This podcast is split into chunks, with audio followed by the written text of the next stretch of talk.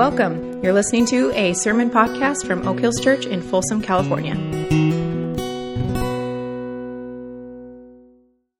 Given today's challenging subject, the double prayer experience we just had will probably be good because this one is a bit challenging and it's, uh, I'm actually looking forward to it, but it is a, um, it is a difficult subject to wade into. I hope to do so with grace and with gentleness. And my prayer as we I've thought about this is that I can do my bit with grace and gentleness, and you can do your bit with grace and gentleness. So we'll see how it goes. Today we're continuing our series that we called Conversions. We're talking about the desperate, and I do emphasize the word desperate the desperate need for Christians to be born again and to experience the Holy Spirit's ongoing conversion. And today's focus is converting from prioritizing our nation,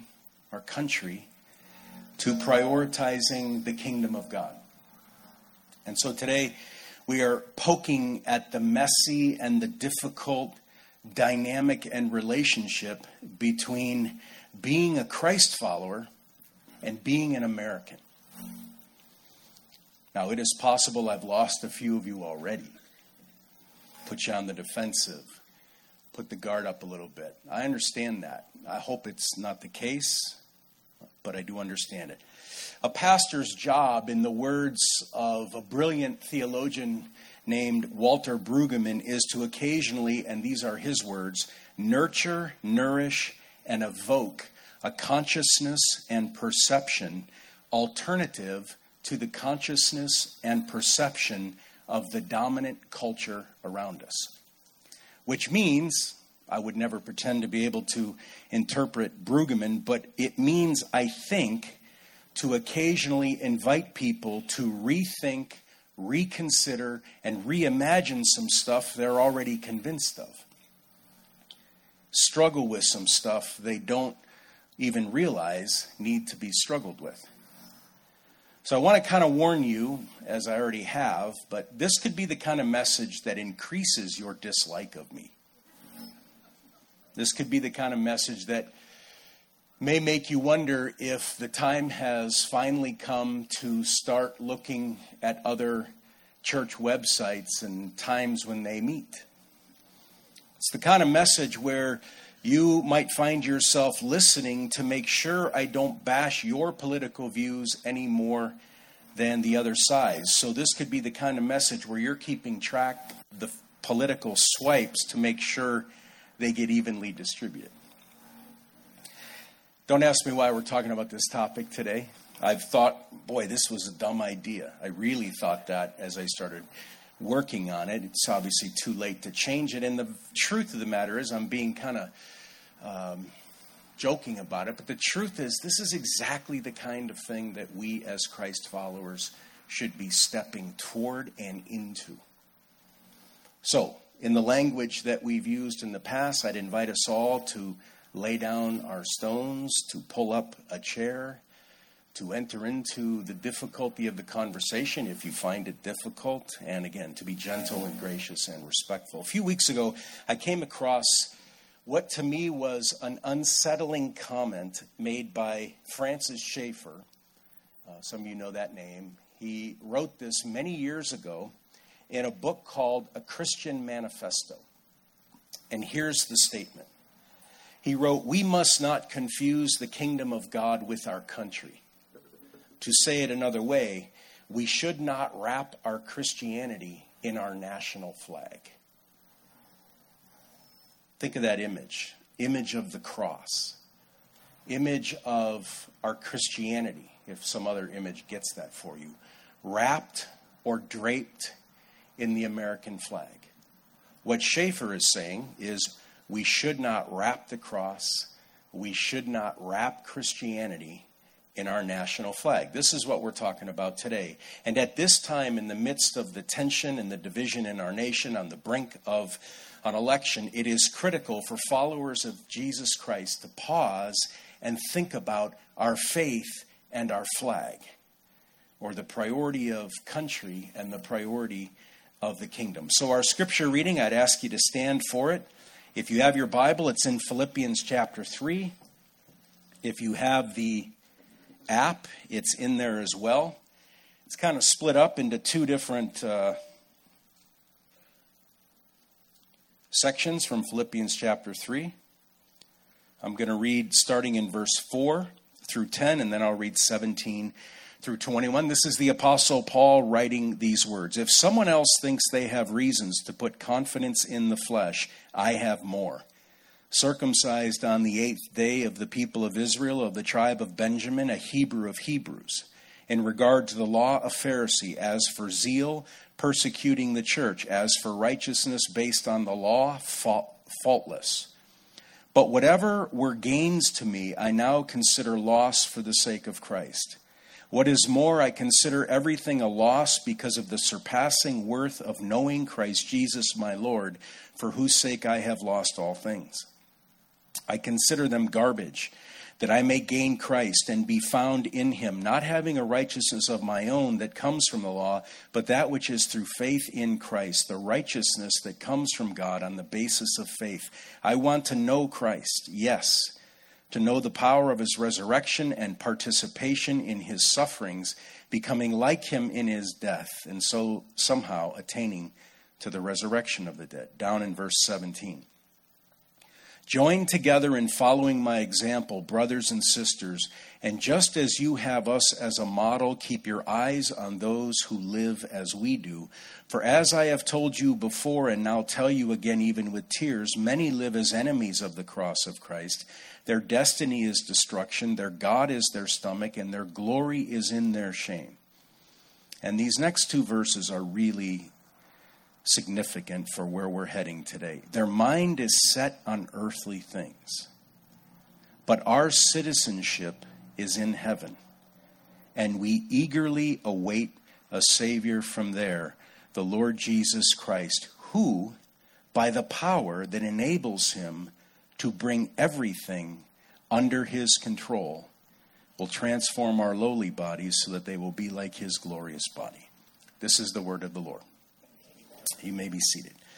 So, today I hope to nurture, nourish, and evoke a fresh awareness and vision of who we are as Christ followers and what conversion from a focus on country to a focus on kingdom might look like. And to kind of kind of do this around this idea of four new realities for citizens of God's kingdom. Here's the first one. First new reality for citizens of God's kingdom is a new identity. In this passage we just read, the Apostle Paul abandons his impressive pedigree because it pales in comparison to being a citizen of Jesus' kingdom. So Paul relinquishes his identity as an Israelite. Israel was God's chosen people. He relinquishes his identity as an Israelite from the tribe of Benjamin, a Hall of Fame Hebrew, we might say, a teacher of the Mosaic Law. And verse 7 says, Whatever was gained to me, whatever was to my advantage or profit, I gave it up. And verse 8, he goes further, says it more strongly.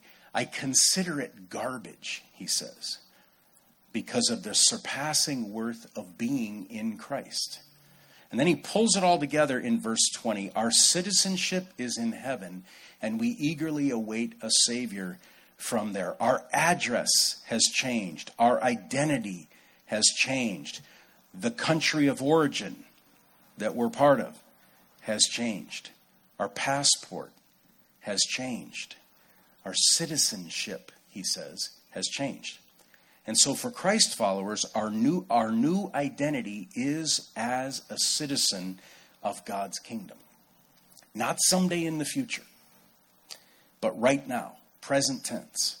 Our citizenship is in heaven. And the Greek word for citizenship is a derivative of the word polis, P O L I S, from where we get our word political. Now that is fitting. For followers of Jesus, our citizenship, our polis, our political affiliation then is first and foremost the kingdom of God. So, what that means is we strive to uphold kingdom values and teachings and principles, God's constitution, the constitution of the kingdom of God, we might say, as it is set forth and outlined in Scripture, sets the framework of our lives. Now, when I read or say our citizenship is in heaven and this is our new identity, this is now to be our first identity. When I say that, it sounds, maybe it sounds nice. It sounds like a bit of a religious slogan. Maybe it's a quaint religious slogan, but I'm saying it. It's me. It's Mike, the guy who just, you know, prayed when he wasn't supposed to. So I said, it's me saying it. And it sounds good, it's cool. But when Paul says it in this scripture reading and in other places, at least for me, I find it thick with substance. And everything sort of stops. You see, he didn't add citizen of heaven to his resume circumcised on the eighth day of the people of Israel, the tribe of Benjamin, a Hebrew of Hebrews, a Pharisee, a persecutor of the church, faultless and righteous, and a citizen of the kingdom of God. He did not do that. His citizenship in God's kingdom redefines him. It is his new identity, life, his life, and values, and ethics, and votes and decisions and choices originate and are fashioned now in his identity as a kingdom citizen. So I guess we could say, as some people do when they're trying to deal with this, that we now have dual citizenship. Some of us who are here are citizens of the United States, and we are citizens, some of us, of God's kingdom. So it's dual citizenship. But you know, that just feels thin compared to Paul's words. Our citizenship is in heaven. And all this other stuff, Hebrew, Israelite, I consider garbage because I am in Christ. Now, I want to be clear about something before I go even one step further. It is good for citizens of the kingdom of God to care about our country, to be actively engaged in efforts to improve it. It is fitting and right and good to have appropriate levels of patriotism, to be grateful for the freedoms that we enjoy, and for those who secured those freedoms with a myriad of sacrifices. It is good for kingdom citizens to vote and to care about society and about social issues. But here's the rub Christians often seem to prioritize their American identity or their political identity over their kingdom identity. American or Republican or Democrat seems like it really is their main and first identity. And the Christian thing, or the citizen of the kingdom thing, is tacked onto the American or Republican or Democrat thing. It seems for many Christians, then, the big sweeping banner that flies over their lives reads American citizen or Republican American citizen or Democratic American citizen and everything else, including their values and their faith and their kingdom citizenship, fits somewhere underneath this big, sweeping, defining banner. And I just want to say it should not be like this for Christ followers, because Christ followers, according to the Apostle Paul, are to be kingdom citizens before anything else kingdom citizens before we are American citizens or Democrats or Republicans. So the big sweeping banner over our lives is to say, kingdom citizen. And this is to be our first and main identity, and it is to shape our values and our political choices and every other aspect of our lives. Second, new reality for kingdom citizens is a new power. America is almost synonymous with power, unparalleled power. American superiority, as it is sometimes stated. But Paul profoundly says in verse 21 speaking of Jesus Christ, who, he says, by the power that enables him to bring everything under his control. Think about that. That's talking about someone who has the power, the actual power, to bring everything under his control. Not a few things, not most things, but everything. Now, who else can do that? President Trump? Senator Biden? The Supreme Court? Who has the power to bring everything under their control? See, this is a new kind and degree of power. For about 40 years, Christians in our country have leaned on one of two theories to determine their engagement with culture and their engagement in what is sometimes called the public square. One theory says Christians should use political and other kinds of power to legislate God's principles into the society so the society conforms to God's will as much as possible. The culture wars sprung out of this, if you're familiar with that. Legislate morality, legislate goodness. And Christian Democrats and Republicans are routinely pulled into this, and there's value to it, obviously. These days, you may hear of this power being wielded not so nicely by Christians when they say things or they tweet things or they put on social media. Here's how it goes You can't be a Christian and vote for fill in the blank. The second theory is skeptical about the overall effectiveness of institutional power to bring about lasting and authentic social change. There's just too much messiness and brokenness in human hearts. So, as citizens of God's kingdom, this second theory goes while we should care about society and do our best and vote for those who uphold kingdom values and ethics if possible, it will only go so far. The real action is in demonstrating the power of Christ through our individual lives, and even more so, mostly through the community of the local church. The second theory then says winning a culture war is not how the kingdom of God prevails. The church is to display the reality of the kingdom. The church is to be an example of an alternative society that quite literally shows the world what the world could be if the world were to submit to Jesus the King. So, a local church, if you want to put it this way, is to be a colony of heaven on earth. The kingdom on display.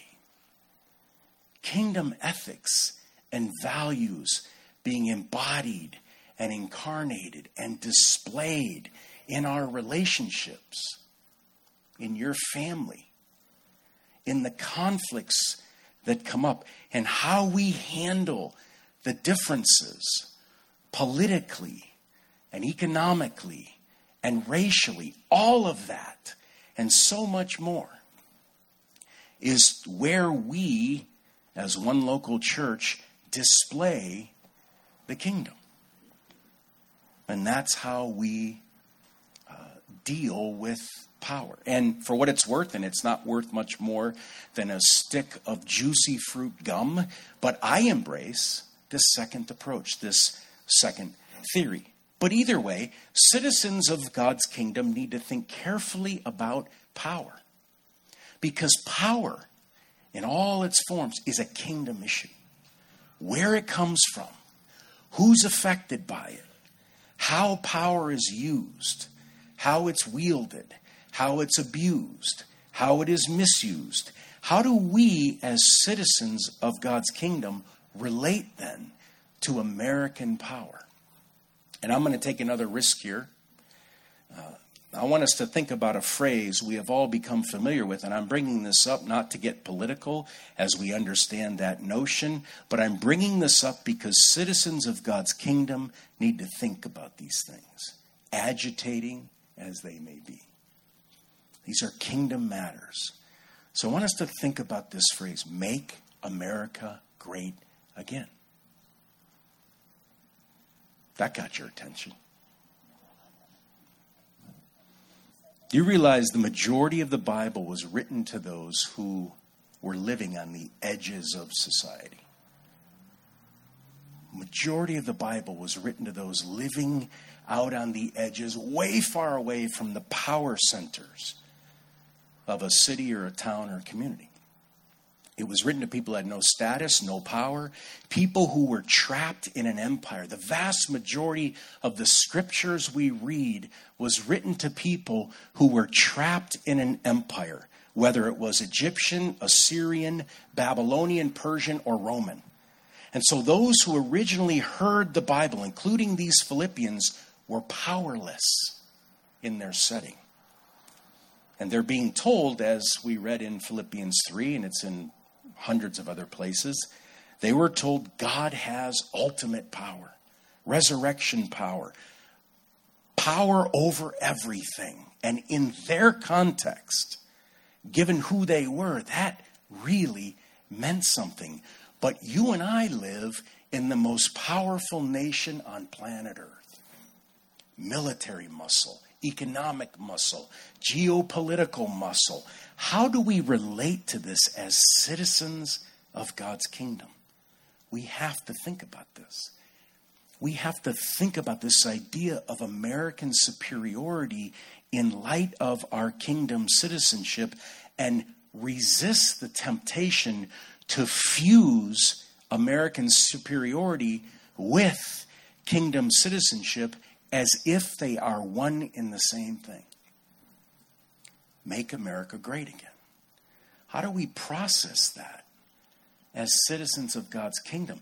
Believe me, I am not intending to just kind of toss that aside. I'm saying, let's, as kingdom citizens, think about that. How do we process it? Think about great in light of Jesus' teaching in Matthew chapter 20. I'll read it. You know that the rulers of the Gentiles lord it over them, and their high officials exercise authority over them. Not so with you.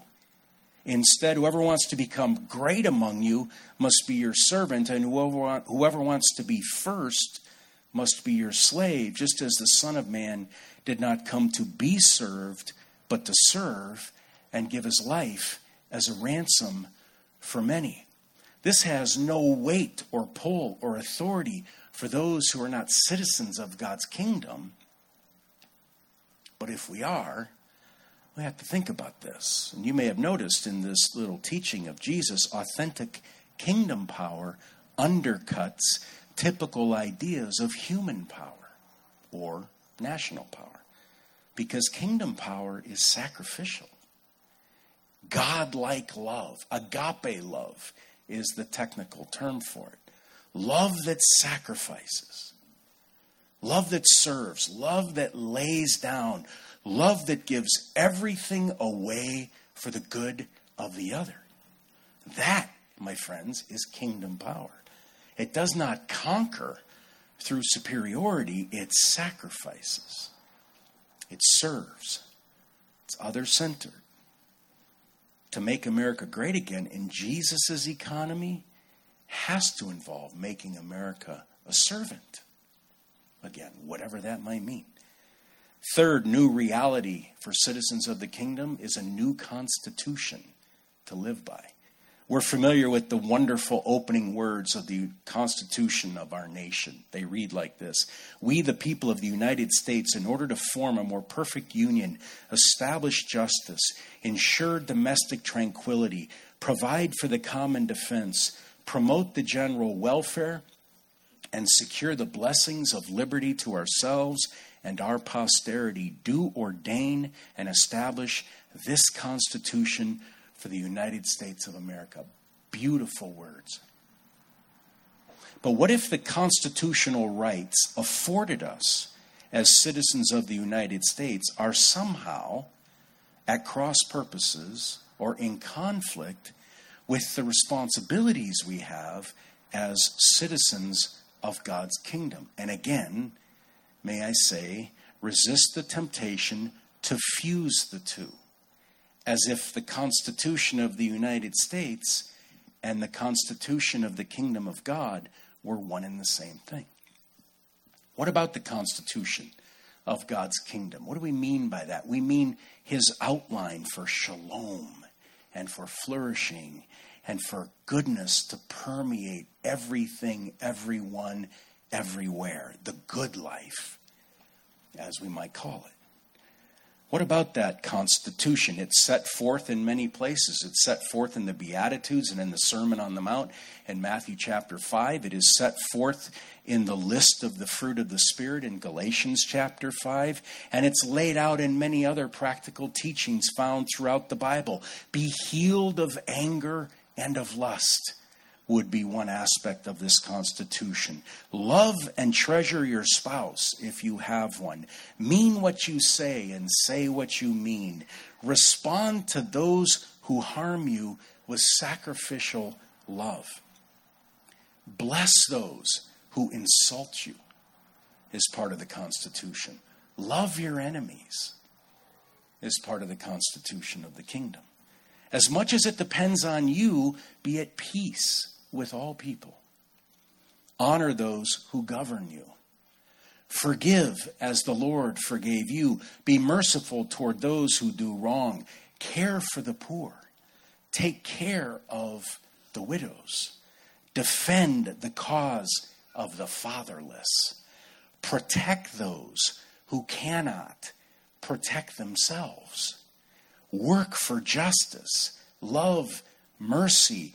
Welcome the foreigner and the stranger, because you, as a citizen of the kingdom, were at one time a foreigner and a stranger to the kingdom. So welcome the foreigner and the stranger. Show hospitality to all. We could go on and on till 7:20 this evening with this. Matthew 22 is a summary of the kingdom constitution. Love God with everything you've got and love your neighbor as yourself. And we should obviously try to inject these kingdom ethics into the bloodstream of our nation through voting and legislation, but even more, we should prioritize these kingdom ethics and live them out in our life together as a local church. We embody these ethics in our local church right here, right now, and beyond. Scot McKnight, in his wonderful book called Kingdom Conspiracy wrote this in one simple sentence What Christians want for the nation should first be a witnessed reality in their local church. Until that local church embodies that desire for the nation, the church's witness has no credibility. Too many Christians have ignored the politic of the local church and bowed down to the politics of the world. Politics is a colossal distraction from kingdom mission. Politics entails the weakening of our kingdom message. He continues Politics entails energies that, that take time that could be used more directly for kingdom mission tasks. Politics means seeking to influence the state in the direction of the kingdom, but in doing so, it is asking the public and the state to put into law and policy the kingdom story. Politics sees victory when a candidate wins or when a law passes or a policy is reformed. But we kingdom people don't need the state, we don't need the majority, and we must refrain from equating victory in the world with kingdom mission. See, the starting point for living out the constitution of the kingdom, believe it or not, is through the local church. We, Oak Hills, as a local church, are to be a colony of the kingdom of God on earth right now. I don't know about you, but that gives me some sense of this is an adventure, my friends. This is like where the action is. The prayer we're all so familiar with. Think about it. Your kingdom come on earth as it is in heaven. That prayer is to be answered and fulfilled through our example as a church. Wow. Look at the way they handle conflict. Look at the way people who are over here and over here somehow become one because of this person named Jesus. That is the kingdom, and that is the reality we are to incarnate. Lastly, a fourth reality for kingdom citizens is a new confidence. Where is our confidence in these chaotic days? What do you trust these days? The military might of our nation? Economic growth potential? A vaccine for COVID? President Trump, Senator Biden, the Supreme Court, the outcome of this next election? Jimmy Garoppolo?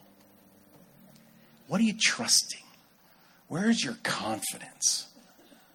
See, in America, it is really hard to put our confidence in God because there are so many other seemingly viable and more tangible options. So, one of our ongoing temptations is to sort of pat God on the head, but trust something other than Him for our security and for our future and for goodness in the present. So, this is Jesus as our team's mascot instead of Jesus as our king. Or, in the wonderful words of a movie character known as Cool Hand Luke, this is a plastic Jesus sitting on the dashboard of my life instead of King Jesus reigning over my life. In John 19 and verse 11, you remember the scene. Jesus is with Pontius Pilate, one of the most powerful people on the planet. Not the most, but one of the most. He's having a conversation with him a few hours before he's executed. And they're going back and forth. And at one point, Jesus says these most stunning words. He says to this powerful ruler, You would have no power over me if it were not given to you from above. Think about that. Colossians 1, verses 16 through 17. Paul says, In him, Jesus, all things were created, things in heaven and on earth, visible and invisible. Now, hear this language whether thrones or powers or rulers or authorities. All things have been created through him and for him. He is before all things, and all things hold together in him. Matthew 28, verse 18, he's about to ascend back to his Father. And he says to this ragtag group of people who are his disciples, imagine this. They're going, What? You want us to do what? And then he says, All authority in heaven and on earth has been given to me. Wait a minute. You're saying we are following the most powerful being in the universe. Exactly. And Philippians 3 and verse 20 our citizenship is in heaven. And we eagerly await a Savior from there, the Lord Jesus Christ, who, by the power that enables him to bring everything under his control. We could go on and on. And this is either the insanity of the biblical writers or it is reality. The word that comes to mind in reading about the supremacy of Jesus over all things, the, the sense that our confidence is in this great one, here's the word that comes to mind relax. Relax. It almost make you want to tear up in the middle of this mess we're in to go, wait a second. He's able to bring everything under his control. So, relax. Yeah, but November 3rd's coming. Everything under his control. Relax. Colossians 3, let's fiddle with that a bit. Set your hearts, Oak Hills Church, where your citizenship is. Things above. Not up there in the sky, past the sun, past the moon, in some little celestial city that has got angels swirling around in it. Not that. Set in things about the kingdom. Set your mind where your citizenship is. Things above the kingdom for your life, Paul says, your real, actual life. The good life that you want is now, at present, hidden with Christ in God. And this is why Paul says so easily in our scripture reading all this accomplishment, all this national identity, all this pedigree is dust in the wind compared to knowing Him and being in Him, the King, who is ultimately over everything. Relax.